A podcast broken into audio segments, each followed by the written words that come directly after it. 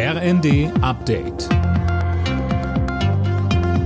Stündlich neu. Auf den Punkt informiert. Ich bin Eileen Schallhorn. Guten Abend. Ein Trümmer fällt in einer Hotellobby. 1500 tote Fische und zwei verletzte Menschen. Aus dem Nichts ist heute Morgen in einem Berliner Hotel ein gewaltiges Aquarium, der Aquadom, geplatzt.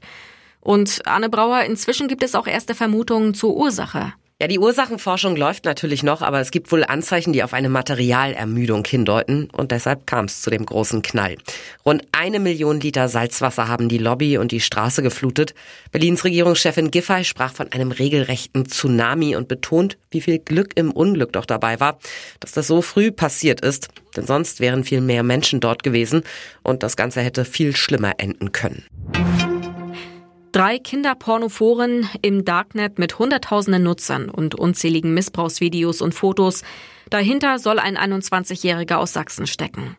Der Mann soll der Hauptadministrator dieser Plattformen gewesen sein. Er wurde festgenommen, genauso wie weitere Verdächtige aus Niedersachsen, Schleswig-Holstein und Brasilien.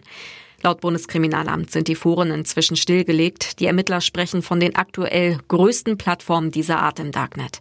Gefahndet wird nach weiteren Verantwortlichen und auch Nutzern. Russland hat die Ukraine heute wieder massiv aus der Luft angegriffen. Berichten zufolge wurden rund 70 Raketen abgefeuert, wohl vor allem um die Energieversorgung weiter zu stören. Millionen Menschen sind in der Ukraine im Winter ohne Strom und Heizung.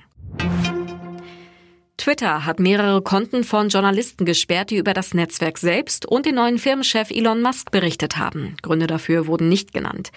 Die Bundesregierung ist empört, genauso wie die EU, die Musk deshalb mit Sanktionen droht.